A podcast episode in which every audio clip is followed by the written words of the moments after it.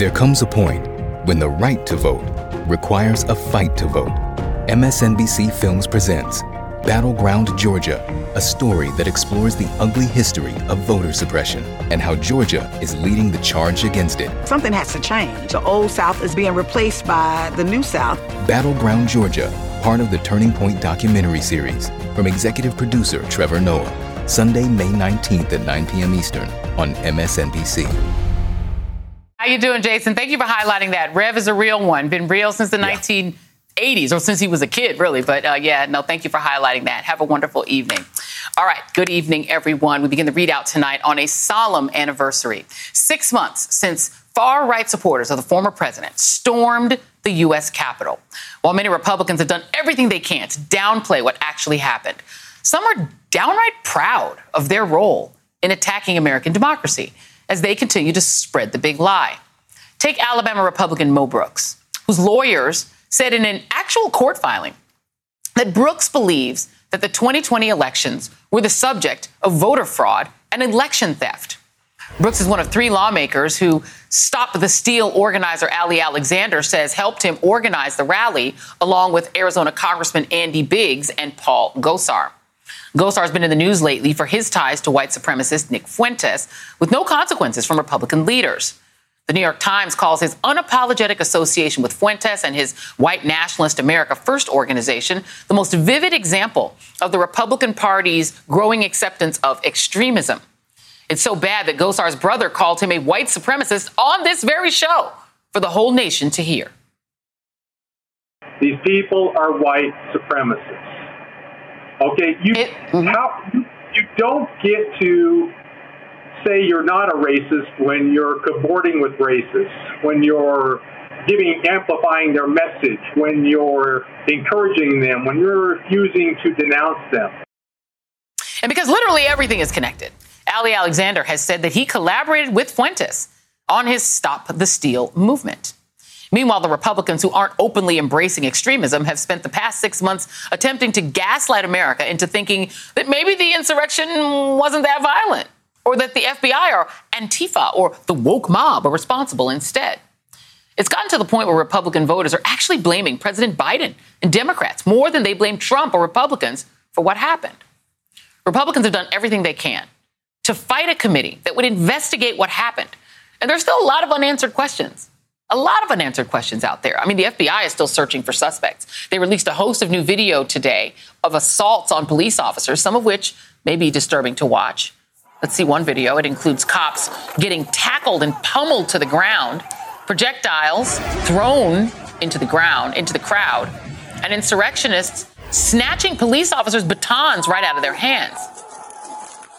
The FBI still doesn't know who left pipe bombs at the DNC and RNC the night before the insurrection, and we still don't know the status of the investigation into Ali Alexander. Though the Washington Post reported in February that the government is investigating potential ties between those physically involved in the attack on the Capitol and individuals who may have influenced them, such as Roger Stone and Alex Jones and Alexander. And questions remain about whether Republican lawmakers gave the insurrectionists tours in the days leading up to the attack. Joining me now is Congresswoman Val Demings of Florida. She was an impeachment manager in the first Trump impeachment and is a candidate for the United States Senate. And Congresswoman, I, I have to start with you on the open white supremacy that's being flaunted at this point by Paul Gosar. His own brother said he's a white supremacist. I don't understand how you, as a, as a, as a, as a black woman, or really anyone, can serve alongside people who are embracing white supremacy and not even embarrassed about it. Well, Joy, it's good to be back with you. And look, I, I did an op ed a few months ago where I said, bring back shame. Because we know that white supremacists have always been amongst us, which is sad enough in itself. But there used to be a time when certainly members of Congress didn't really want everybody to know it.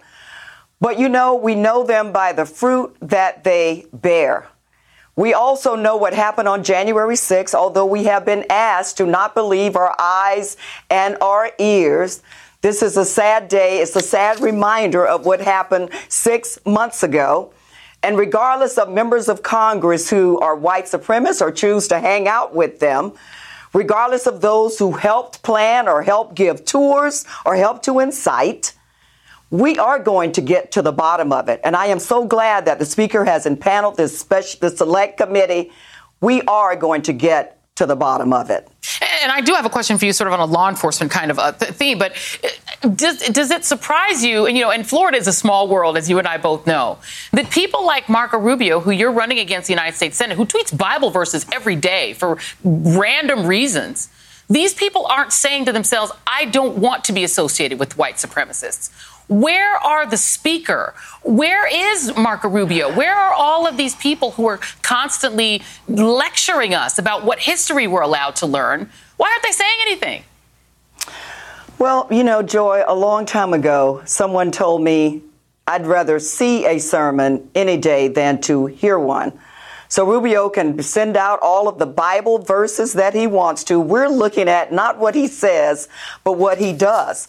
We're talking about a man, as you've indicated, thank you for bringing it up, who has not said one word to denounce white supremacists since he's been in office, by the way. We're talking about a man who voted against an independent commission that would investigate the insurrection that occurred on 1 6. And so again, we know them by the fruits that they bear. Rubio has not delivered. And as you know, that is exactly why I am running. Florida deserves better. Uh, let me read the statement that President Biden issued today. He said, six months later, we can say unequivocally that democracy did prevail and that we must continue to work to protect, to preserve it. Um, that requires people of goodwill and courage to stand up to the hate, the lies, the extremism that led to this vicious attack, including determining what happened so that we can remember it and not bury it, hoping that we forget. You, we're seeing Republicans trying to bury it. Uh, but there are issues that are, are frightening, I think. Law enforcement being involved, fighting other law enforcement, demanding that they not follow orders um, members of the military being involved. Um, where would you start? If this was a police investigation and Val Demings was still the sheriff, where would you start in terms of this investigation? Would it be with lawmakers and their role? Where would you start? Everybody counts, Joy. But as I've said many times before, everybody's accountable. And that includes everyone who had any kind of role in what happened on January 6th. That includes the former president. That includes the members of the Senate. That includes the members of the House. That involves military, former or current, and law enforcement, former or current. We start at the beginning. We know that this did not just all happen on January 6th, but it had been planned for weeks and months. Who was involved in the planning? Who was involved in funding it? who was involved in helping to excite it. Some of them we saw who had no shame again on camera on that day, but who else was involved in it? We saw the president, we saw members of the Senate, we saw members of the House, we saw the president's attorney, but we started the beginning. Who planned it? How did it happen? Who funded it? Who executed it? We've seen over 500 arrests from the FBI of those who actually were physically involved in beating police officers down and terrorizing members of Congress and the staff, their staff and the people who work in the Capitol. But we want to know the complete story and we're going to get to the bottom of it. And that's exactly what the select committee will do with or without Kevin McCarthy, the minority leader we take that word for granted a lot, with or without his help. Yeah, I'm going to say it like a Floridian. Representative Val Demings, thank you very much for being here. Uh, really appreciate you making some time. With me now is Matthew Dowd, Chief Strategist for the 2004 Bush Cheney campaign and founder of Country Over Party. I'm so glad that you were available to talk with us tonight because, Matthew, it feels like things have actually gotten worse since January 6th, honestly. You know, I remember reading the reports about when Trump began his run for office, he inspired an uptick in um, white nationalism and in violent white nationalism. The chatter was, this guy is our guy. He's gone now, but even without his daily presence on social media, we now have members of Congress openly palling around with people who marched in Charlottesville, Nick Fuentes, who openly say we've got to return the United States to being a white Christian country, who just say that openly. And Congressman people, they're not even embarrassed to be around them. What in the world is going on? Well, I absolutely agree with you, Joy, that I think it's much worse than it was on January 6th. It's much worse than it was in November. It's much worse after January 6th. And part of the problem is, is because because there's been no accountability, it's given permission to do more of this. And not only is it given permission to just average people out there who might do crazy things. It's allowed the Republicans just to continue this big lie that they've pushed across. I was yesterday, I was in Kentucky. I decided to go to Lincoln's birthplace and his boyhood home. And I was reflecting about it because one of the things Lincoln said was America will never be destroyed from outside. America will destroy itself. And I think that's what I fear about right now. And one of the things, if you think about this, what would happen if after 9 11 we had done nothing? We had done nothing. Right. Think about that. If we had done nothing after 9 11. And to me, though there was less loss of life on January 6th, January 6th was worse than 9 11 because it's continued to rip our country apart and give permission for people to pursue autocratic means. And so I think we're at a much worse place than we've been. And as I've said, I think to you before, I think we're in the most perilous point in time since 1861 in the advent of the Civil War. I do too. I do too. And it, it, frightens me. You know what scares me the most, Matthew, is that I'm not sure that most Democrats, at least elected Democrats in Washington, agree with us or as afraid as we are. Uh, you know, I, I, said yesterday, talking with Malcolm Nance uh, and Susan Del Percio, who's a Republican strategist, that if you break down what this looks like to me, it looks directly like fascism. It looks like Mussolini's Italy. The, the brown shirts, the, the, the, violence against our capital, the attempts to overthrow the government, the centering of white citizens as having to be the top citizens or else the country dies. And to see a Republican Party, either because of cowardice or because they agree with it, say, we're going to do that. We're going to go with that. If that's what it takes for us to have power, then fine, we'll take fascism. I don't know what you do with a country where one political party decides that and you've only really got two. Well, I, the only thing you can do is rid the country of that political party um, and completely rid it of it and it, make it suffer devastating losses in a series of elections. To me, there's no moral argument we can make against Republicans who've decided that moral yeah. positioning doesn't matter anymore. Well, I, I was thinking of this. You know, J.D. Vance, the charlatan who's running for U.S. Senate in Ohio uh, who's completely create has created fictions and says whatever. He said something I actually agreed with at his announcement, and what he said was the Republican establishment doesn't care about its voters and thinks their voters are stupid and thinks their voters are bigots. What he should have said is I don't care, like all okay. the other Republicans. What you have in this country right now, and you know this, if you're in a relationship and somebody constantly lies to you, somebody yeah. does all kinds of things that shows you don't care about them, they think you're a Yahoo right? They and yeah. that's what the, yeah. the Republicans think their base is bigoted and their base is stupid, and that's why they keep doing what yeah. they're doing. Yeah, I mean, the, the, people, I'm just looking here at my list of people who have influence now. Mike Lindell, who I, I, I think he needs analysis, not a public p- position. Um, you know, you, have obviously Donald Trump. People couch, like Mo. He needs a couch and his pillow. He needs a couch and his pillow. Madison Cawthorn, who, you know, is the stolen valor guy. Mo Brooks. You know, it's it's as if the Republican Party, which, in which you served for quite a long time, has decided that the only people worthy of elevation are the basest people, the least um, moral people. That it almost is a virtue to be awful and I, I, wonder if you think that that is a reflection of something that's happening in the base. Is it because people have been locked down for a year? What is going on in the party at the base of it? Well, you know, one of the thing, one of the expressions that I grew up with is what what's the purpose of locks? Locks are to keep honest people honest, right? And guardrails in politics are to keep decent, good people in their heart aimed in the right direction. And when you lose the guardrails, and people have human nature, and I can castigate a lot of people for a lot of things, but our leaders are supposed to give guardrails to humanity and its worst and stop it from its worst impulses. What you have now is a sprint downhill to the basis amount. And I actually think today is worse than Donald Trump in the four years yeah. he was in president. They've taken it to a whole nother level. It's like somebody was successful in a Section 8, and now they're going to act even crazier because they want their own Section 8. So every single step even the people you and I thought would stand up to it, are, yeah. don't care. Just no. don't care. They they absolutely do not, and they're elevating people like Marjorie Taylor Greene. This is their leadership. It's it, it is worse than Trump. Uh, Matthew Dowd, I always appreciate being able to talk to you. Thank you so much. And up next on the ReidOut, two really really big guests, Nikole Hannah-Jones and Ta-Nehisi Coates join me on the same day. Both announced, both of them, that they're joining the faculty at Howard University. A major, major, major, major, major coup for Howard. It is Hannah Nikole's uh, Smith's first cable interview since telling the University of North Carolina no, she's declining their belated offer for tenure. And Ronan Farrow is here with his new investigative reporting on Britney Spears, the conservatorship fight, and the sudden resignation of her manager. And tonight's absolute worst, pretending that you support the police just for the politics, when your actions on January 6th showed you really don't. The ReidOut continues after this.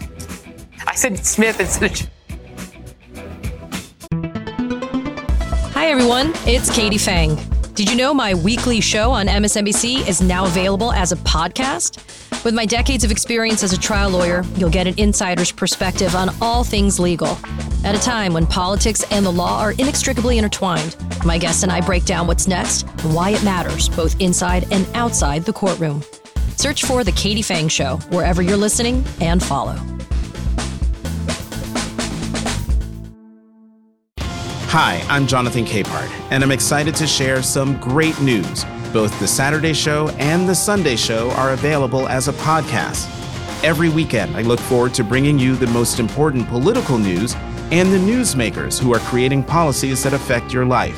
For me, it's all about the conversation. That's when news is revealed and understanding begins. Search for Saturdays and Sundays with Jonathan Capehart and follow.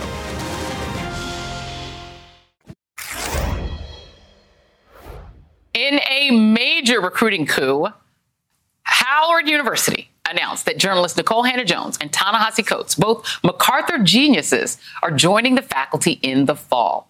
Hannah-Jones will become the inaugural Knight Chair in Race and Reporting at Howard. She will also create a new initiative aimed at training aspiring journalists and has already secured nearly $15 million to launch the effort. Coates will be a writer in residence in the university's College of Arts and Sciences and hold the Sterling Brown Chair in the English department. Howard's win counts as a loss to the University of North Carolina. Hannah-Jones, the Pulitzer Prize winning journalist for her work on the New York Times 1619 Project and a UNC alum, was originally set to fill the school's own prestigious Knight chair in race and investigative journalism. After a rigorous review and recommendation, followed by howls of complaints from right wingers offended by the 1619 Project, Hannah-Jones was at first denied tenure by the Board of Trustees. That sparked a fierce backlash, which led to the, univer- led to the university to reverse course and offer her tenure last week. For the record, the professorship has always been a tenured position. Breaking her silence, Hannah-Jones issued a statement today that laid out in great detail how painful this entire process has been. She writes, Why would I want to teach at a university whose top leadership chose to remain silent, to refuse transparency, to fail to publicly advocate that I be treated like every other Knight chair before me? These times demand courage, and those who have held the most power in this situation have exhibited the least of it. The burden of working for racial justice is laid on the very people bearing the brunt of the injustice and not the powerful people who maintain it. I say to you, I refuse. And joining me now is the brand new inaugural Knight Chair in Race and Reporting at Howard University, Nikole Hannah-Jones, and incoming Sterling Brown Chair in the Department of English at Howard University, Ta-Nehisi Coates. I am so jealous that I'm no longer teaching this semester. I finished my semester last year just in the nick of time at Howard. Uh, but welcome, welcome, welcome to the Howard family. I'm so proud of both of you and excited. I want to start with you, Nikole. You wrote this phenomenal piece, and I hope everyone will read it in which you really work through the pain of being denied this opportunity at you, the place where you went to, to, to, graduate school, you're an alum, and how much you said the university gave you and fed into you and, and, and sowed into you to only have this happen. I just want to just for a moment talk to us about how that felt to have that go through that whole process only to be told no tenure. Thank you for uh, having us on tonight, and, and thanks for the conversation. Um, it was humiliating. It was um, deeply hurtful, and it was it was enraging because, as you know, you don't grow up a black child in this country without being told that you have to work twice as uh, hard to get half as far, that you have to be twice as good. Um, but I've been that. And to do everything uh, that you are told to do to be successful, and then have them change the rules at the end, um, at a school that I am an alum of and for a job that I didn't seek out, but that I was recruited for. Uh, it just, um, it just confirmed, you know, my life's work, everything that Ta-Nehisi and I write about, uh, about how Black people are treated in this country and how even if you follow all of their rules, um, in the end, it's not going to guarantee that you'll be treated fairly. And, and that's why yeah. I fought this. That's why I demanded uh, the vote. And that's why I ultimately made the decision to walk away.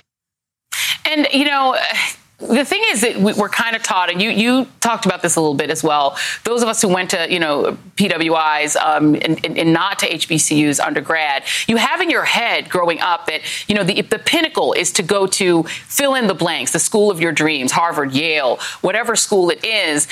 And you know, I was talking with Jason Johnson. Um, he was hosting Ari's show today about the fact that set us back a generation. The schools that were producing the greatest minds in American history, the minds that broke the back of segregation and the rules that had been in this country in place since the 1619, which is why you wrote that project. You know, the rules that excluded us were came from HBCUs. Do you feel like you're going to Howard and saying no to UNC after they belatedly offered you tenure?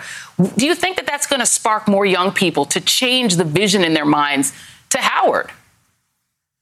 I certainly hope so. And I know that Ta-Nehisi hopes so as well. I mean, look, I chose Notre Dame because I felt as a Black woman, I had to have this certain credential that they, uh, if I wanted white society to believe that I was actually intelligent and capable, then I needed to have an elite white institution on my resume. And I hated my time at Notre Dame. It was traumatizing. I haven't been back there since 1999. It's the first place I was ever called. The N word was was on that campus. And so we have to we have to get to the point where we ask ourselves, we deserve to be at those places, absolutely. But is that the best thing for us? And and so I certainly hope that us making this decision a choice, right? Uh, this is not a consolation prize for me. This is what I wanted. I decided I was going to go to a historically black college. I had other options and I didn't want to go anywhere else. That other students will realize, as you said, Howard University um, has played of any kind of uh, academic institution in this country played the largest role in black people achieving right of any institution in this country right? The tradition of doctors lawyers professionals coming out of hbcu still um, is an amazing tradition to be a part of. And we don't need to feel that we have to get validation from these other institutions. We can come home and build our own yeah, and Ta-Nehisi, I have to bring you in here, uh, and, and, I want to thank you because I know you don't do a ton of TV, so I'm very honored uh, to get to get to talk to you tonight. I feel like Can I'm you talk about my lighting? We're gonna work on that. We're gonna send you a ring light. You you got a great new job, so we're gonna get you a ring light. Do something here. We go, we gonna hook you up. I feel like I'm talking to the T'Challa and Okoye uh, of academia right now. So Wakanda forever. Um, you you have written, you know, so searingly about the theft that has undergirded American society, right? The plunder, as you've put it. And I think part of that has been psychic. It right? It has been for so long accepting the bland narrative that lionized these founders as sort of a, a bedtime story rather than confront the real pain that's in the history that built us to be strong as we are. Um, do you think that this chapter teaches the people at UNC anything about the the, um, the ramifications, the consequences of that plunder, or do you think they say, "Good, two less problematic black people that we that have to that are going to tell our poor white students who are so fragile that they can't handle the truth they won't tell them that now? What do you think right. they learn well, I, I, think one of the things that was clear uh, in Nikole's statement that when we use the the, the uh, term UNC, uh, we're, we're, talking about a fairly uh, big uh, community. UNC uh, is not merely its board of trustees. UNC is the students who protested on behalf of Nikole. UNC yes. is the dean at the School of Journalism, Dean King, who fought on behalf of, of Nikole. UNC is the Department of Journalism there that is regrettably named after somebody who is the antithesis of journalism, but nevertheless advanced Nikole's uh, package. I, I, think that has to be said because Nikole, you can correct me if I'm wrong, but I believe UNC is also the oldest public uh, university in this country. And what that means is that this too is theft because this is an institution of Black people in North Carolina and our public institutions in general that we pay into. Uh, and what has happened is that uh, the black students and the white students and you know students of all you know races and creeds at, at UNC has been denied the counsel of arguably the most decorated uh, journalist in America right now. Um, yeah. Nikole Hannah-Jones, if I can just sing her praises, uh, is is not just the author of 1619.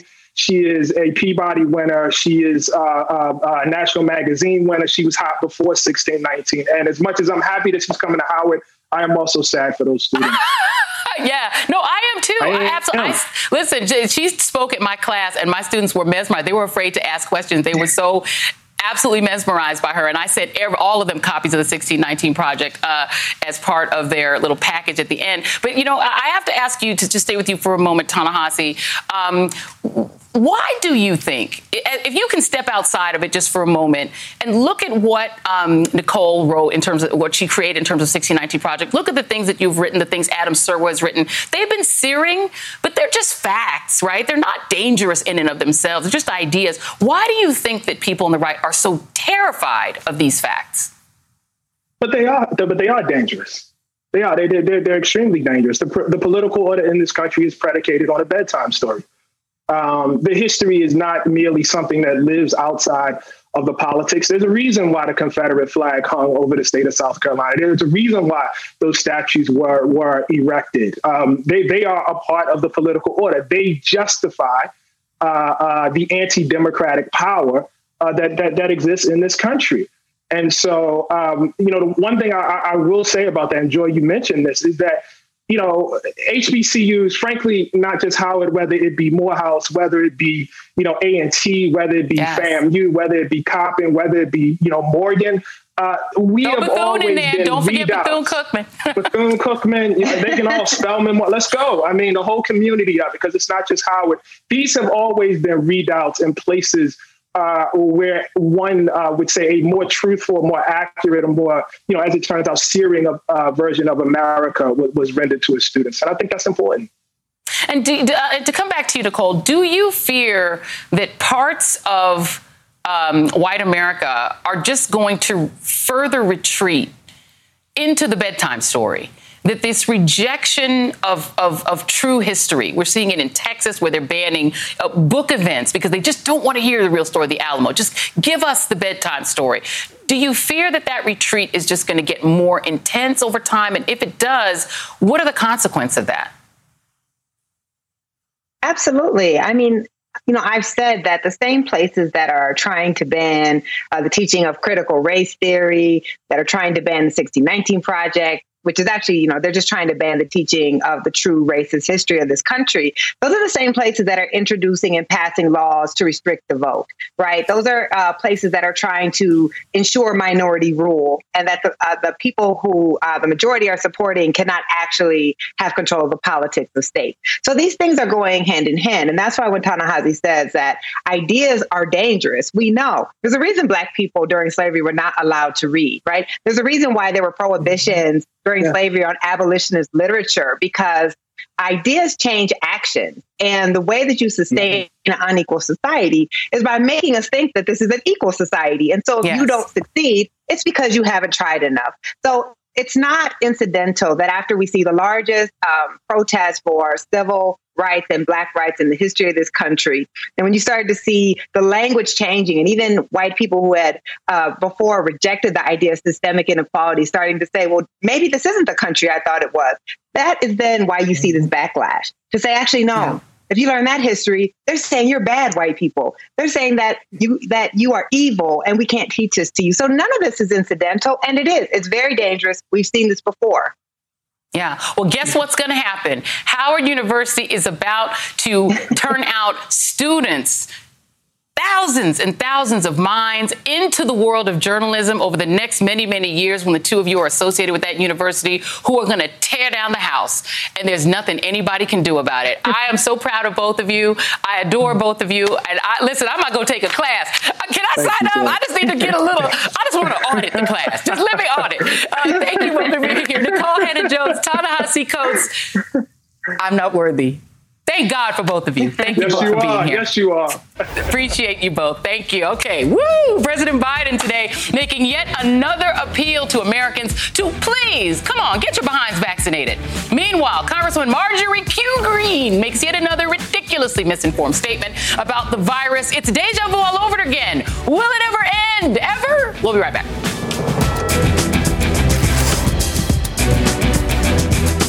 On the MSNBC podcast, How to Win 2024, political experts, former Senator Claire McCaskill, and Democratic strategist Jennifer Palmieri examine the campaign strategies unfolding in this all important election. The focus is on the voters that are not necessarily in your corner now. If Democrats are going to win in 2024, we have to be able to explain what is happening at the border and what the solutions are. Search for How to Win 2024 wherever you get your podcasts. New episodes every Thursday. Storms by Marjorie Taylor Greene are a petri dish of misinformation, racism, loony tunery, and very bad public health advice. The latest one includes the claim that no one cares about the Delta variant and that all voters are over COVID. Well, over it or not, COVID is not over us, and outbreaks are returning with a vengeance. More than 125 people who attended a summer camp run by a Houston area church have tested positive for COVID 19. Multiple cases of the Delta variant have been traced to that outbreak. Galveston County officials confirmed that today. Cases involving Delta have been confirmed in all 50 states in the U.S. And surprise, the variant is especially risky in parts of the country with low vaccination rates. Today, President Biden implored Americans to please get vaccinated, linking it to something Margie the QAnon lady claims to know all about patriotism. Fully vaccinated Americans have a high degree of protection, including against this Delta variant. Please get vaccinated now. It works for your neighborhood, for your country. It, it sounds corny, but it's a patriotic thing to do. Joining me now is Dr. Vin Gupta, critical care pulmonologist. And Dr. Gupta, I feel like at this point, there are three kinds of people who are not vaccinated. There are people who are afraid, afraid of the consequences, fearful there's something in the vaccine that will hurt them. People who are overconfident and think they can just eat nutritious food. And people who are political and are doing the Marjorie Greene thing, being like, ha, I'm not going to get vaccinated, own the libs. Uh, what do you do about any of those three people? I'm not sure any of those people's minds can be changed. Uh, good evening, Joy. Great to see you. You, you know, I do think uh, that there's an opportunity to reach at least two of those groups. And, and I'll say just to, to, the Congresswoman that I think she's thinking short term here. Uh, we, we, know that this, in the summer is going to lead to a respite in transmission. COVID does not like warm, dry air. Turns out the 14th congressional district in Georgia, which she represents, is one of the least vaccinated congressional districts in the entire country. So she should be really careful betting the short term play here that people are over it because come the fall, winter, that's going to be ground zero for a rise in hospitalizations, a rise, unfortunately, in deaths.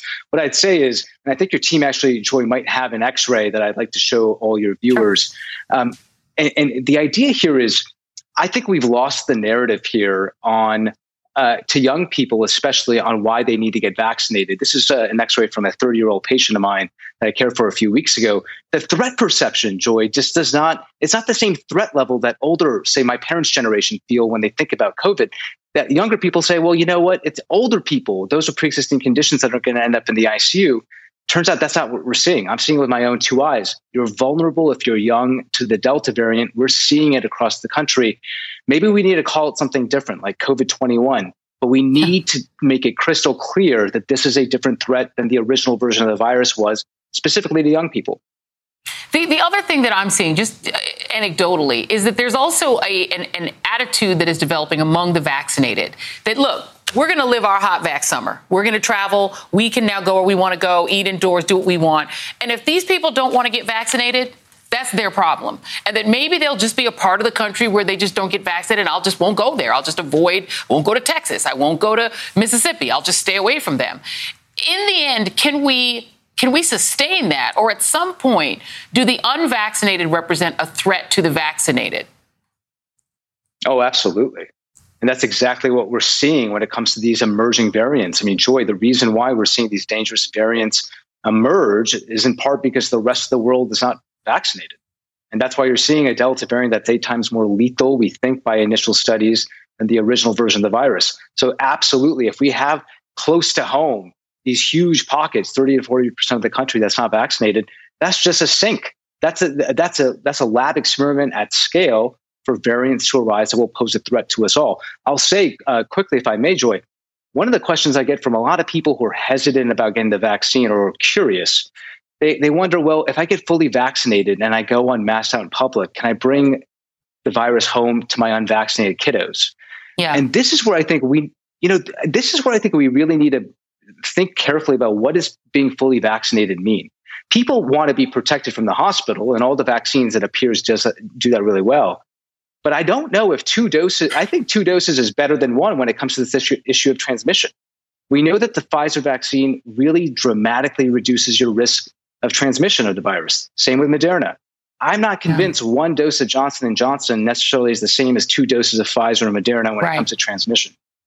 And lastly, do you think at this point, I mean, we're begging and paying people in this country to get vaccinated. When in Africa, I think the vaccination rate is like 2%. There are countries around the world who would do anything to have these vaccines. Would it be more efficacious at this point to start sending them around the world if Americans don't want them?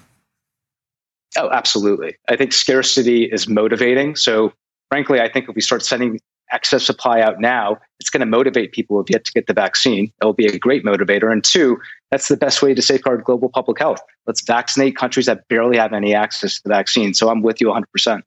Yeah, the African continent is really suffering. Other places too around the world. Uh, let's send those vaccines out, and we got to pay people a million dollars to make, get them here. It's pretty incredible. Dr. Vin Gupta, the person who convinced me not to be afraid to get vaccinated, is you, Dr. Gupta. So people can minds can be changed because you changed mine. Um, Dr. Vin Gupta, thank you. Still ahead. January 6th exposed one of the biggest hypocrisies being peddled by many GOP lawmakers. I will explain in tonight's absolute worst. But first, the toxic nature of some guardianships and conservatorships, like the one currently putting Britney Spears through the ringer. Ronan Farrow joins me next.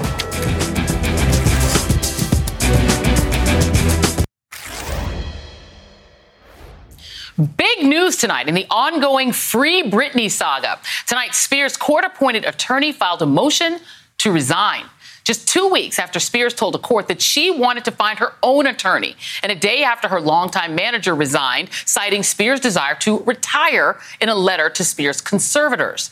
Now, it's the latest fallout from Spears' attempts to remove her father, Jamie, from controlling her fortune and her life. In court, she called her situation abusive, adding, We can sit here all day and say, oh, conservatorships are here to help people. But, ma'am, there's a thousand conservatorships that are abusive as well.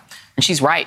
Britney is caught up in a toxic, pun intended, unregulated legal morass affecting more than one and a half million Americans, most of them elderly or disabled.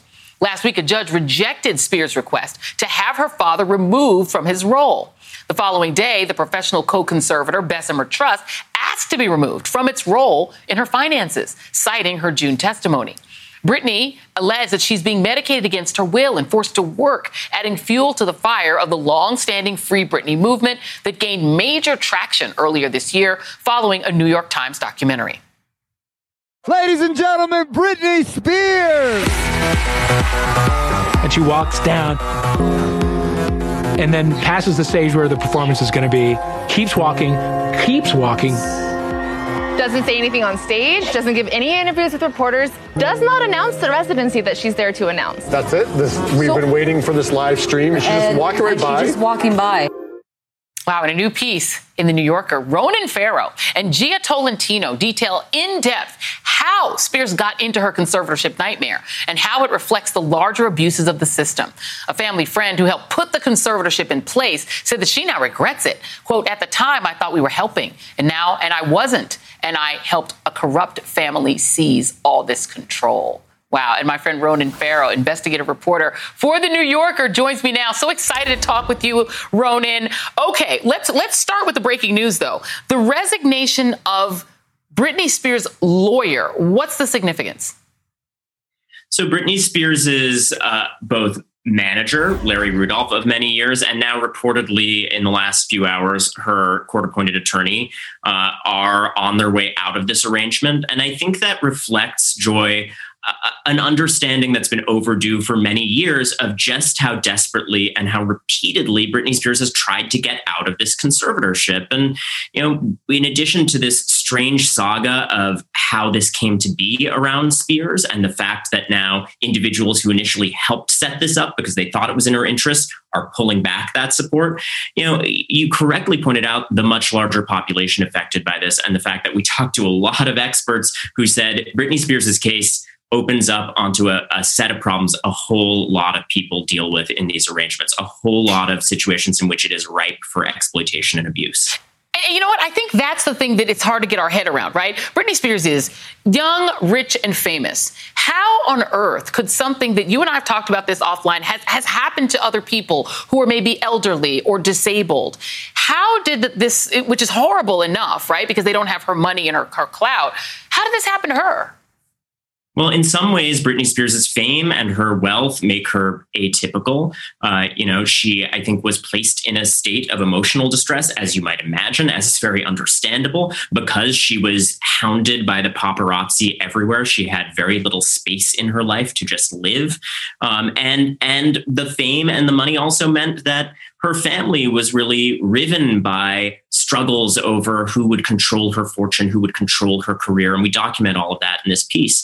Um, but in other ways, you know, Britney Spears' case is, in the eyes of a lot of disability rights attorneys, fairly typical. One thing that we see play out in these cases, Joy, is if a conservatorship uh, is uh, leading to a situation where a conservatee like Britney Spears is doing well under the conservatorship. Britney Spears has toured. She's made uh, yeah. you know, a, a great deal of money for a lot of people around her. That can be used as evidence that the conservatorship is working great. And then if the conservatee is doing poorly, these experts describe, that can be used as evidence that oh the conservatorship was necessarily necessary all along and you know I, I want to caution to say these can be helpful arrangements they can be necessary arrangements but clearly they can also be arrangements that are ripe for abuse especially in cases like britney spears's case where you're dealing with someone who pushes the outer edges of who this should be applied to because she is clearly whatever other mental health struggles she may have, and they may well be grave, as people in her camp are suggesting, sure. she is high functioning as well. And she's high functioning, but she's also a moneymaker for her dad. I think the thing that's the most disturbing uh, about this is the appearance, at least, that the father wants to keep her working, keep her not pregnant, keep her ability to make money because he financially benefits. Once the lawyer is gone and the publicists have resigned and all the people involved who were stopping her from being able to petition to get rid of the dad, do you think that this now opens the door for her to be able to separate from her father? She's not a child. How can he continue to control her and control her money? Jamie Spears, her father's involvement is one of the more peculiar aspects of this case, Joy, because so many people close to Britney Spears, and we talked to dozens of people around this conservatorship, people who knew her before and during. Uh, so many people remarked that you know she had an incredibly strained relationship with her father, that her father could be emotionally abusive to her. You know, we document him, uh, you know, calling her some pretty horrific epithets. Uh, and and in ways that would lead someone to to say the least never want uh, that person with that relationship to control their finances and their person. And you know she has has filed over the years to limit his control. And right now he is only conservator of her estate not conservator of her person uh, that role yeah. has gone to a court appointed person but the fact that he's still involved at all as you point out is striking and I, I, certainly hope that as we see this exodus in the wake of this piece that we've published, uh, you know, there's also attentiveness on the part of the the professionals in the court system that one of Britney Spears' main objections was her father's involvement, uh, you know, and that he not be left behind as the only person with a, a thumb over her life.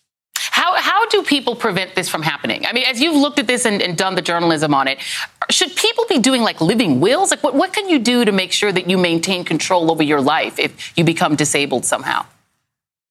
It's a great question. You know, I would say that it's got to come at a policy level. Uh, this really isn't about anything that Britney Spears could have done differently yeah. beforehand.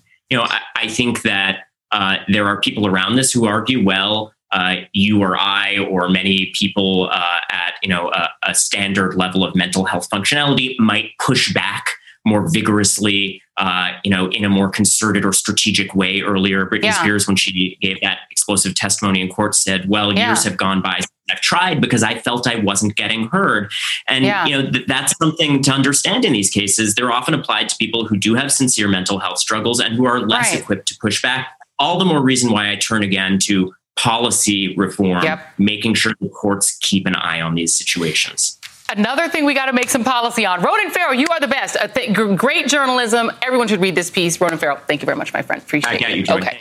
Cheers. And up next, okay, conservatives just love the police when they're keeping those pesky old Black Lives Matter protesters in line, of course. But when it comes to punishing white insurrectionists, not so much. Tonight's absolute worst is next. Stay right there.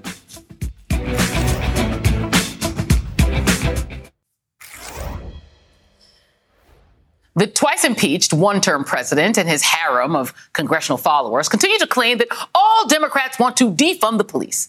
Sadly, in the six months since the insurrection that led to the death of three police officers, Republicans have made clear just how little they actually care about law and order. First, there's the whitewashing of the January 6th assault on the Capitol by a pro Trump mob. On that day, more than 140 members of law enforcement were wounded.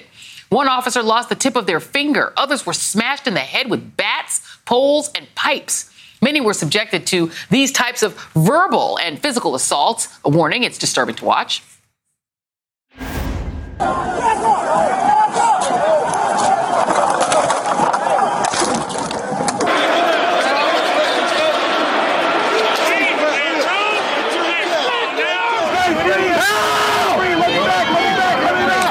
Given their claims of law and order, you would assume that Republicans would run, rain down fire and fury on those individuals who harmed those officers. Wrong. Instead, they joined them by openly dismissing the officers on the front lines. 21 members of the House Republican caucus voted against a bill to award congressional gold medals to the officers who defended the Capitol on January 6th. Georgia Congressman Andrew Clyde refused to shake the hand of D.C. Metro Police Officer Michael Fanone, who was brutally beaten while protecting him. Arizona Congressman Paul Gosar continues to target the police officer who shot the insurrectionist who breached the Speaker's lobby. Oh, and then there's Kevin, good old spineless House Minority Leader Kevin McCarthy. For weeks, Officer Fanone had asked to meet with Kevin, but to no avail. When he finally did, Kevin refused to publicly denounce the whitewashing of the January 6th attack. Is that what they mean when they say Blue Lives Matter?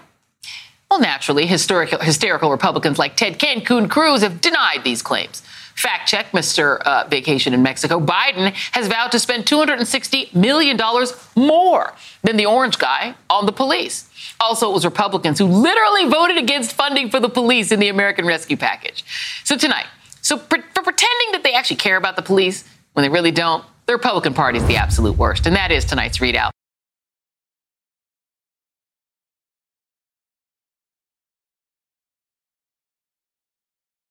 Hey everyone, it's MSNBC's Chris Hayes. For the first time since 1892, we have an election in which both candidates have presidential records. It's a chance to take a hard look at what Joe Biden and Donald Trump have actually done as president. On a special Why Is This Happening podcast series called With Pod 2024 The Stakes, I'm talking to experts about the two candidates' records on specific policy areas like immigration, taxes, climate, and more. So you know what's at stake come November. Search for Why Is This Happening and follow.